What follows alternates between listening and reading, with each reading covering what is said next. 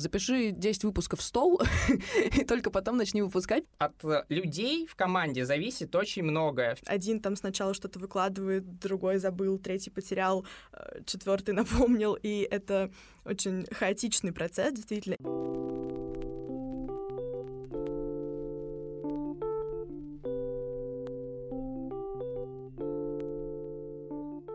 Привет! Это подкаст «Как поступить». Вместе с гостями с разных факультетов вышки и из других вузов мы обсуждаем темы, близкие каждому студенту. Наша тема сегодня — это студенческие проекты. Говорим о том, как запустить собственный проект, как найти аудиторию и как справляться со сложностями. Меня зовут Юлиана, я студентка четвертого курса медиакоммуникации вышки и являюсь автором этого подкаста. Сегодня со мной в студии на Хитровском переулке Зоя. Она также учится на четвертом курсе медиакоммуникации вышки, и она основала подкаст-студию «Заря» и сам подкаст «Окей, Зумер», по которому, может быть, вы слышали про студию. Наш второй гость Марина Щелокова второкурсница журфака МГУ и также по совместительству шеф-редактор журнала «Глюкоза». И Артем, он студент второго курса медиакоммуникации вышки и также по совместительству создатель Почи Бота и его нового проекта Modern Vision.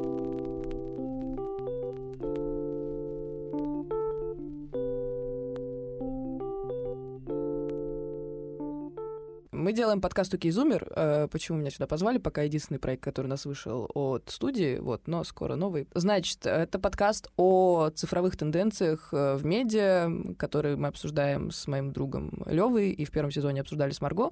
И это в том числе мои одногруппники. И был второй курс, э, был карантин, у меня была депрессия. И я такая, ну что-то надо делать, потому что непонятно, куда выходить с медиакоммуникацией и как бы как дальше жить жизнь, а что делать, потому что сейчас у нас большинство выпускников, они там работают где-нибудь в маркетинге или что-нибудь такое. все таки мы пришли сюда, потому что мы хотим создавать какой-то контент. И казалось, что уже надоело сидеть и э, забрасывать в стол какие-то проекты, и хочется сделать что-то самим. И сразу было понятно, что это будет подкаст просто по финансовым причинам, потому что это самое дешевое производство, которое вообще можно найти особенно учитывая, что у нас есть студия в вышке, но даже без студии там рекордер купить, записать, это несложно, в отличие там от того же видеопродакшена. А, я думаю, тут все подтвердят, что а, это достаточно дорогостоящее веселье. Если честно, я просто написала ребятам, типа, давай что-нибудь сделаем, и мы такие, да, давай, и полгода еще ничего не делали. В итоге э, собрались как раз с Марго и Левой, с, э, мы вот втроем основатели сия студии, и решили, что хочется поговорить про то, про что мы знаем, про медиа и про то, как это влияет на мир вокруг, потому что хочется вообще в целом внести в контент контенте не просто какую-то развлекаловку, а еще какой-то смысл. Я просто сижу, слушаю, извини, что перебиваю, но да. я поражаюсь, насколько у нас похожи с тобой взгляды и идеи, вообще концепции проектов, и я считаю, что это... Коллаборация, намечается коллаборация. Да, я честно за, и правда, это очень здорово, то, что смещается вообще градус мышления у людей. Да, очень приятно тоже, когда единомышленников встречаешь, потому что я как бы не знала, пока сюда не пришла, вот очень приятно, э, что в целом целом наше поколение куда-то в одну сторону мыслит. Хочется говорить о зумерах для зумеров и как-то репрезентировать наше поколение, потому что когда приходишь и смотришь интервью Дудя с этим, с чуваком из пошлой моли, и Дудь такой, вот, это представитель нового поколения, он там двух слов не может связать, такой, э, бла, бла. и я такой, ну это не мы, мы в целом неплохие, умные ребята. Вот, и хотелось и про нас рассказать, и какому-то более молодому поколению, которое растет, у которого нет доступа там к образованию, которое есть у нас сейчас, тоже рассказать про какие-то медиа-тенденции, которые влияют на них. И как-то так получилось, вот второй сезон э, делаем. Э, надеюсь, когда-то мы его закончим. И я думаю, третий будет еще более такой, тоже направленный на общество и социалочку, потому что все мы с вами живем в трудное время, и хочется как-то на это реагировать. Начну с того, что был не один медиапроект, и некоторые из них, они загнулись, и на самом деле это большой плюс, потому что так вы сэкономите свое время и свои усилия. Поэтому очень важно проверять какой-то проект до начала масштабных работ. Наверное, я так скажу. Начну, наверное, с такого довольно интересного и в то же время экспериментального проекта, который мы со студентами запустили в начале первого курса. Это был чат-бот. В какой-то момент, когда мы только пришли в вышку, мы поняли, что очень трудно находить какие-то ссылки на тот же самый LMS или, допустим, понять вообще, как э, получить читательский билет в библиотеке. И мы решили собрать такие базовые штуки в каком-то едином месте. То есть не чтобы искать это на сайте, а на какой-то более удобной платформе, где сидят студенты. То есть мы начали с ВКонтакте. Запустили чат-бота и начали выкладывать познавательные посты про вышку. В общем, в какой-то момент мы поняли, что мы переросли самих себя, и перспективы у того проекта, он назывался Почебот ХСЕ, и до сих пор он существует, он работает в Телеграме. А мы поняли то, что перспектив для нас каких-то именно карьерных, их не особо много, и мы, да, можем продолжать выпускать этот контент, но у нас пропала какая-то мотивация. Тогда я просто написал своим знакомым, это была такая рандомная выборка, и мы решили собраться покреативить. Решили сделать такое творческое комьюнити, которое переросло в креативное агентство и в видеопродакшн. Менялись члены команды, и вместе с ними дело, оно становилось лучше. Я извлек очень важный урок, что любое комьюнити, оно должно быть построено на общих ценностях. От людей в команде зависит очень многое. В первую очередь, именно не от вас, как от SEO или как от менеджера в зависимости от вашей структуры, а от интереса, мотивации и инициативы членов команды. А, начать стоит, наверное, с того, что эта идея была нашего главного редактора Анны Марии, и она буквально собрала нас всех своих подруг на ее день рождения и объявила, что нам нужна площадка. Хочется создать платформу, чтобы делать это не в стол.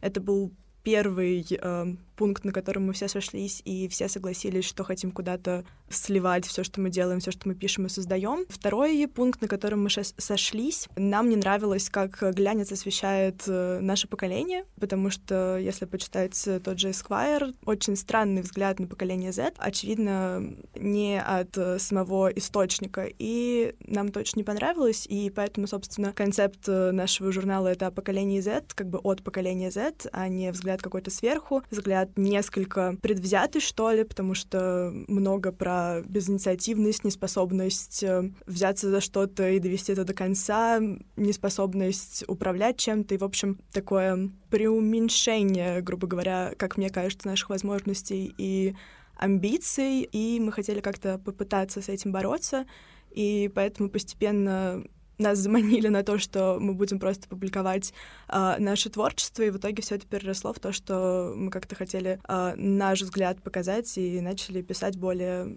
организованно, что ли, тоже обсуждать темы и то, что мы хотели бы рассказать и о себе, и о себе в более глобальном э, смысле как поколение. Вообще, если посмотреть на наш подкаст, можно прям увидеть различия между первым и вторым сезоном, потому что первый сезон это было... Вообще где-то читала, типа, знаете, как начать свой подкаст? Запиши 10 выпусков в стол, и только потом начни выпускать, потому что первые 10, что ты запишешь, это будет, ну, сомнительное качество. Мы их выпустили, э, на них даже есть прослушивание, вот, но можно прям посмотреть, э, как это сильно отличается, потому что первый сезон был более простой, ну, то есть про какие-то темы, которые лежат на поверхности там. Тогда, типа, взрывал ТикТок, Марвел и их э, интеграцию меньшинств в свои фильмы. То есть какие-то такие темы, которые в целом, по крайней мере, в нашем кругу лежат очень на поверхности. А второй сезон, если посмотреть, то у нас там были темы про медиаэскапизм, у нас был спецвыпуск про пропаганду, у нас э, есть спецвыпуск про, про что еще там хорошее. Ну, в общем, э, у нас много таких психологических, социологических тем в последнее время. И мне кажется, что это клевое развитие, вот, но мы продолжаем стараться оставаться в каком-то все-таки развлекательном формате infotainment, потому что не хочется тоже становиться вот немножко душ скучными и рассказывать сверху, смотрите, есть вот такие теории медиа. Сегодня мы пройдем, значит, вот такую-то из них. Ну, начну с по чат-бота. Мы развивались постепенно и постоянно в чат-бот в этот добавляли новые разделы. Например, самый популярный был раздел с отзывами. Допустим, мы впервые, насколько я знаю, в вышке сделали отзывы на специализации по медиакому, и они пользовались большим спросом, действительно. Но после этого мы поняли, так как мотивации и времени, скорее всего, в следующем году у нас не будет, нужно как-то проект спасать и дать ему вторую жизнь. Теперь, что касается креативного комьюнити. Тогда мы решили в первый раз собраться и вообще посмотреть, на что мы способны. Мы хотели показать аудитории, что мы существуем и какие методы мы практикуем. Поэтому мы решили снять мини-сериал, такой артхаусный, психологический, на несколько роликов. И сейчас постепенно их публикуем. Ну и затем классические процессы по типу создания каналов коммуникации. В нашем случае это TikTok, это Instagram, это ВКонтакте, ну и также у нас есть сайт. Продолжу, наверное, с мыслью о первых 10 выпусках, которые нужно было бы засунуть в стол, наверное, со статьями и с сайтами. Э, такая же штука, мы тоже их выпустили.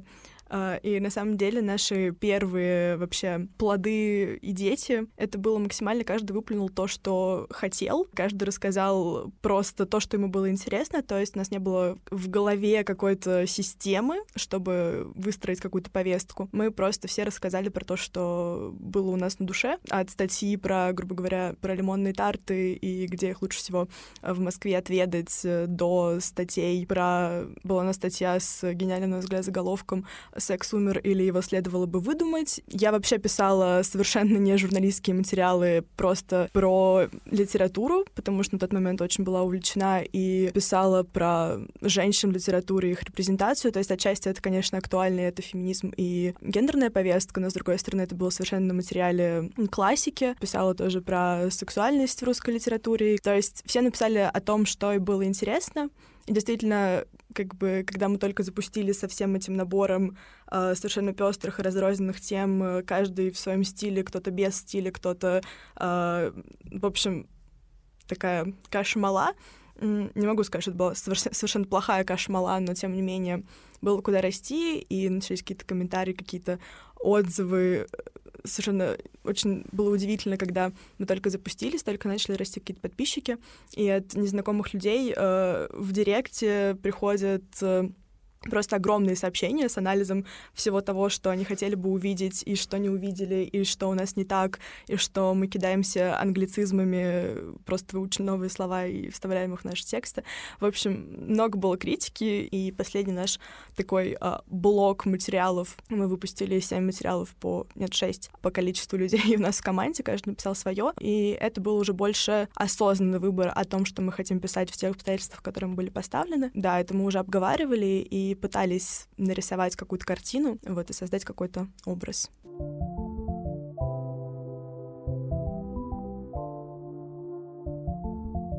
В этой рубрике я задам один вопрос студентам из других университетов, ответ на который они записывают заранее и потом уже присылают нам. Наш первый гость Валерий из э, Пермской вышки с направления бизнеса и информатики со второго курса. И две наши вторые гости — это Лиза и Наташа, которые создали собственный бренд Шатоэр. Они из вышки только уже питерской. А свой бренд они основали из-за майнера, стартап от нуля до бизнеса.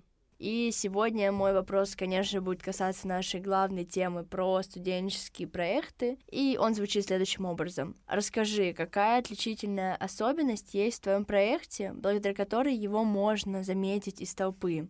Мой проект, в принципе, представляет довольно-таки малораспространенную услугу. Мы находим ребят, собираем их вместе на мастер-классах и формируем из них группы, исходя из возраста, жанровых и вкусовых предпочтений. Конечно, музыкальных школ очень много, многие из них продают в основном индивидуальные занятия, но нам кажется это бессмысленным, потому что если ты играешь на бас-гитаре в одного, по сути, ты ничего из себя не представляешь. Рано или поздно тебе придется найти себе группу. Мы тебе с этим помогаем. Мы предоставляем всю материально-техническую базу, также находим за тебя людей, ставим репетиции, и тебе все, что остается, это наслаждаться, собственно, музицированием и музыкой. Бренд появился в высшей школе экономики на майнере стартапа от нуля до бизнеса. И если сейчас вспоминать, с чего как бы мы стартовали, скажем так, то это был поиск идеальной верхней одежды. Да, мы провели более 30 интервью и обнаружили, что, в принципе, большинству девушек сложно найти одежду для погоды в России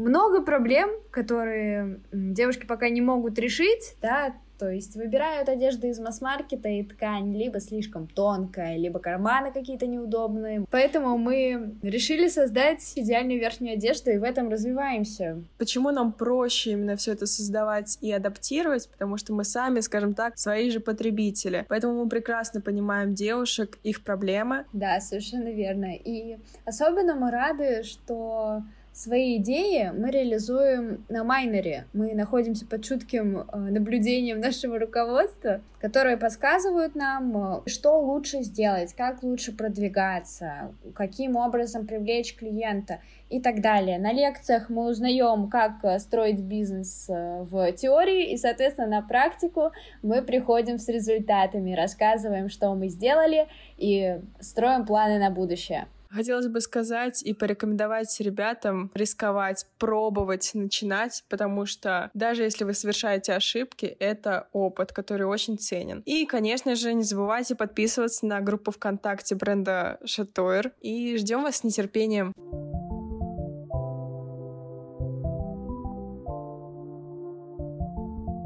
Вообще сначала главная трудность была в том, чтобы набрать команду потому что мы сели такие, вот нам нужен, там, я не знаю, SMM щик точно, потому что мы собираемся там запускать Инстаграм. И как бы ты сидишь такой, у тебя четыре курса медиакоммуникации, журналистики. Никто писать не умеет.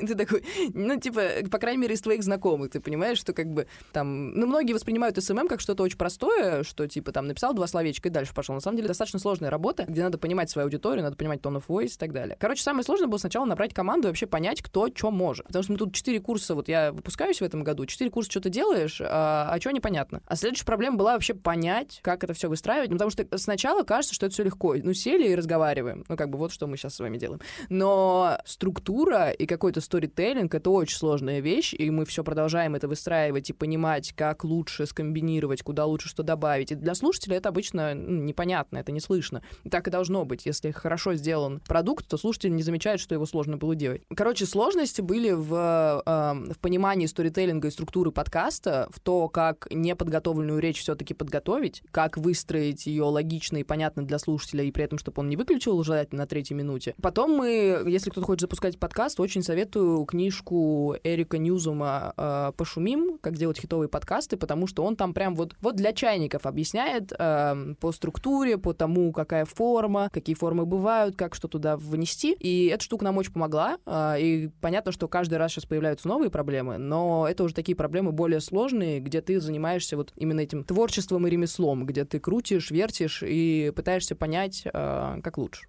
Понимаете, с проблемами не сталкивался тот, кто ничего не делал, как э, говорил один мой коллега.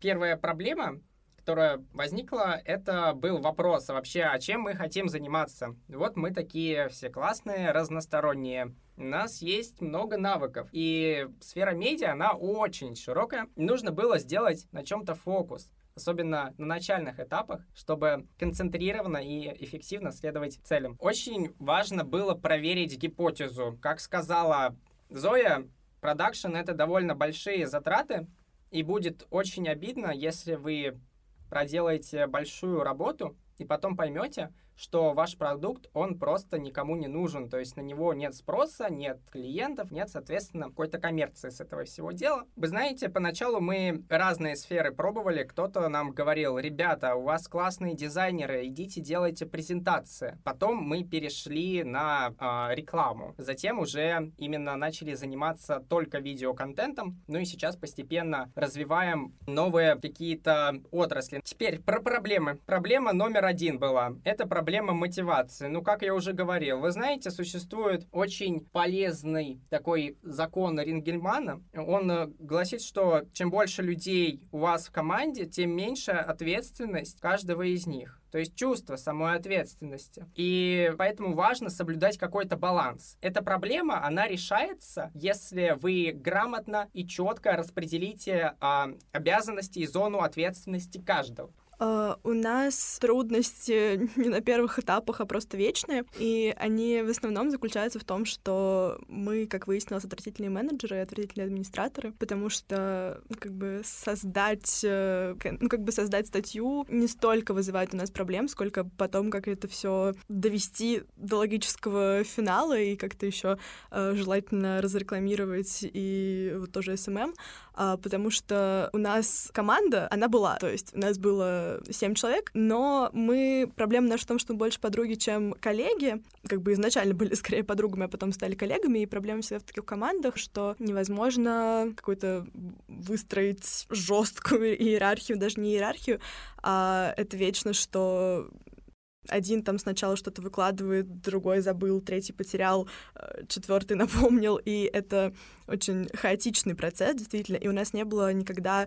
э, строго распределенных обязанностей, потому что мы все плюс-минус одними и теми же навыками, и у нас нету отдельного СММщика или там пиарщика и так далее. Мы просто как-то все вместе собираемся, что-то решаем, что-то делаем. Наверное, наша трудность в том, что мы не можем никак адекватно распределить uh, обязанности так, чтобы это всем подходило, uh, потому что мы очень похожи, и нам, наверное, нужно начинать брать людей каких-то со стороны, чтобы они сидели сверху и администрировали всю эту нашу творческую кашу, которая происходит на каких-то собраниях и так далее.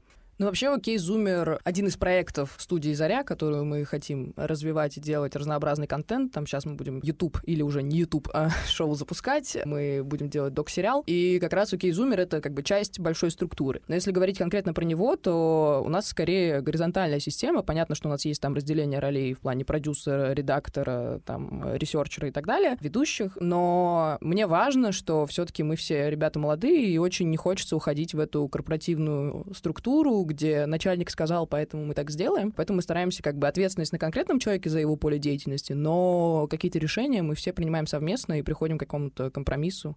Да что дальше? Зарабатывать миллионы дальше желательно. Да, я считаю, план супер. Но в целом хочется просто сделать студию, которая поможет реализовывать э, большое количество проектов, не только подкастов, ну, как я уже сказала, это и видеоформат, или, может, там, я не знаю, мультик когда-нибудь нарисовать, игрушку сделать или еще что-то. Короче, идея в том, чтобы, с одной стороны, делать контент, э, который мы хотим, э, какой-то там авторский. Второй поинт, на чем мы хотим в том числе зарабатывать, это на каких-то маркетинговых проектах. Ну, то есть, там, я не знаю, хочет условный Сбер, Яндекс, Озон сделать сделать э, себе какое-то рекламное видео или, ну, что-то поменьше, какой-нибудь, я не знаю, скиллбокс, и э, мы можем им сделать это рекламное видео. Потому что, к сожалению, сейчас на авторском контенте очень сложно выехать э, и только на нем зарабатывать. Ну и в целом сейчас рекламный рынок в таком состоянии, что помолимся, что когда-нибудь мы будем зарабатывать миллионы. Наверное, еще одна наша проблема в том, что мы не умеем считать. И э, ребята говорят много о заработке, и о миллионах, э, миллиардов рублей, которые они планируют зарабатывать. Ну, это пока это шкура неубитого медведя. А мы просто живем в каком-то утопическом мире, в котором деньги — это мармеладная концепция, которая откуда-то падает. Нет, мы зарабатываем деньги, но почему-то до сих пор не научились их считать. Наверное, в последнее время даже я сама задумываюсь о том, что хорошо бы было бы узнать какие-то банальные экономические бизнес-процессы, чтобы как-то работать э, с этим стартапом, который... Стартапом нельзя назвать в том плане, что мы с него не зарабатываем, только в него вкладываем. Вот. Как раз определение стартапа в целом. Но э, определение стартапа предполагает э, бизнес-план, в котором ну, да. все равно по итогу там есть какая-то лазейка, из которой начинают потом течь эти деньги, вот, а пока они только утекают. Нам, наверное, не жалко денег э, в то, что мы делаем, э, но все-таки, возможно, и мотивация было бы больше, и как-то э, пространство для работы было бы тоже больше, если бы э, не только нужно было собирать э, какие-то деньги, а и получать, и, ну, даже не нам самим, но хотя бы, чтобы что-то приходило, чтобы дальше это вкладывать в новые витки какие-то. Так, ну, что касается нашей мотивации, в первую очередь она связана с нашими человеческими качествами. Мы верим в то, что в каждом человеке есть огромный потенциал, который он а, не всегда сам способен воплотить. Прям жить захотелось после сегодняшнего разговора, что мы такие не одни. Раз в неделю мы с командой собираемся, и обсуждаем наши какие-то стратегические цели, также возможности и проблемы. Вообще мне очень важно то, что говорил Артем, э, про э, то, чтобы команда была с такими же ценностями, которые есть у тебя, и чтобы вы изначально собирались не просто там что-то сделать, а что у вас есть какая-то там миссия внутренняя, возможно, еще не до конца сформулированная, но вот какое-то ощущение, оно у вас есть. А лучше потом еще и сформулированное, где-нибудь прописанное, и чтобы все это каждое утро с ней день начинали. Ну и это же не только еще про создание контента, а еще и про комьюнити. Мне кажется, это одна из главных мотиваций, что что у нас э, есть какое-то м, ощущение, что вот собрались 37 крутых ребят, и они все друг с другом как-то пересекаются и общаются, это прям очень приятно. Про мотивацию очень коротко скажу. Наверное, главное для всех мотивация была э, куда-то приложить свои какие-никакие навыки и больше желания что-то делать. И мотивация действительно какая-то практика, потому что, ну, мы год сидели на журфаке почти у себя и как-то практиковались мало, наверное, а, и очень хотелось обсуждать и критиковать друг друга, и тоже обижаться, сходить с ума, расстраиваться, не знаю, ссориться и все что угодно, но превозмогать это и учиться, учиться работать. Подписываюсь, да, под каждым словом. На самом деле вышка дает нам определенный суппорт. Допустим, так как мы часто снимаем, то был момент, когда нам нужна была студия, и за счет э, вышки нам удалось ее э, снять. Также она дает какую-то информационную поддержку, что тоже очень важно. Допустим, недавно нам предложили найти себе куратора, в лице преподавателя и сотрудника вышки, чтобы он был как внешний наблюдатель и помогал нам двигаться дальше. Uh, у нас нет отношений с университетом. Мне кажется, о нас не знают в целом. Но это сознательное решение больше. Да, наш проект именно «Окей, Зумер», э, он получил финансовую поддержку от факультета год назад ровно, там, в марте, по-моему, прошлого года. Нам помогали деньгами, которые, ну, это правда было важно, там, я не знаю, на какие-то корпоративные мероприятия, на рекламу, там, на, на зарплату ребятам. Но в целом вот мы закончили, как бы, отчитались на прошлой неделе по нашему проекту, и дальше уже будем жить свою жизнь. Ну, как я упоминала раньше в отделе с проблемами, у нас довольно нечеткое распределение обязанностей. У нас главный редактор Анна Мария, и у нас в целом тоже по интересам, как сказала Зоя. То есть э, каждая девочка у нас ответственна за свою колонку, э, за свою рубрику, и она туда создает материалы и, соответственно, контролирует эту колонку и контролирует какой-то контент, который в социальных сетях публикуется по поводу этой колонки, какие-то подводки и так далее. Просто распределили, что кому интересно. Кому-то интересно кино, пишешь и отвечаешь за все, что связано с кино в нашем журнале. Когда особенно ты студент, ты развиваешься, ты пытаешься понять, что тебе интересно, и мне очень важна вот в Заре и в Акизумере горизонтальная, вертикальная мобильность, что ты можешь там начинать с SMM, а потом стать продюсером, а у нас есть такие случаи, или там начинать э, звукорежиссером, там тоже стать продюсером, или еще какие-то вариации. И м, обязанности мы изначально распределяли, что кому интересно. А, и мне кажется, что это супер важно, не забывать про то, что мотивации намного больше у человека, если ему нравится, что он делает. И это интересным, может меняться со временем, и важно по нему подстраиваться. И вот эта вот закостенелость там больших э, компаний, да и не только больших, меня очень раздражает, потому что человек меняется, у него меняются интересы, и важно им соответствовать. Я думаю, что э, ментально нужно всегда э, стремиться к тому, чтобы осознавать свой проект как э, уже работу, уже не студенческое какое-то мероприятие, а уже что-то большее. Честно, я соглашусь каждым словом Марины. Когда у вас что-то есть в голове, какая-то идея, вы можете о ней думать, там, постоянно сделать суперплан планирования развития, но вот без какого-то действия, именно физического, ваш результат, его попросту не существует. И это очень важно, потому что пока вы, знаете, сомневаетесь, в своих компетенциях, думаете то, что еще слишком рано или еще не готовы, то все остальные, они забирают ваши привилегии. Важно действовать, создавать контент, если это какое-то медиа. Класс, спасибо, ребят, большое. С вами было очень интересно. И в целом, мне кажется, у нас получился супер насыщенный разговор про студенческие проекты. И я думаю, нашим слушателям тоже очень понравится выпуск, потому что он был прям супер содержательный. Также они познакомятся с такими классными проектами, про которые вы нам рассказали. С вами был подкаст How To и его ведущая Юлиана. Оставайтесь с нами и следите за нашими обновлениями в телеграм-канале How To HSE Media.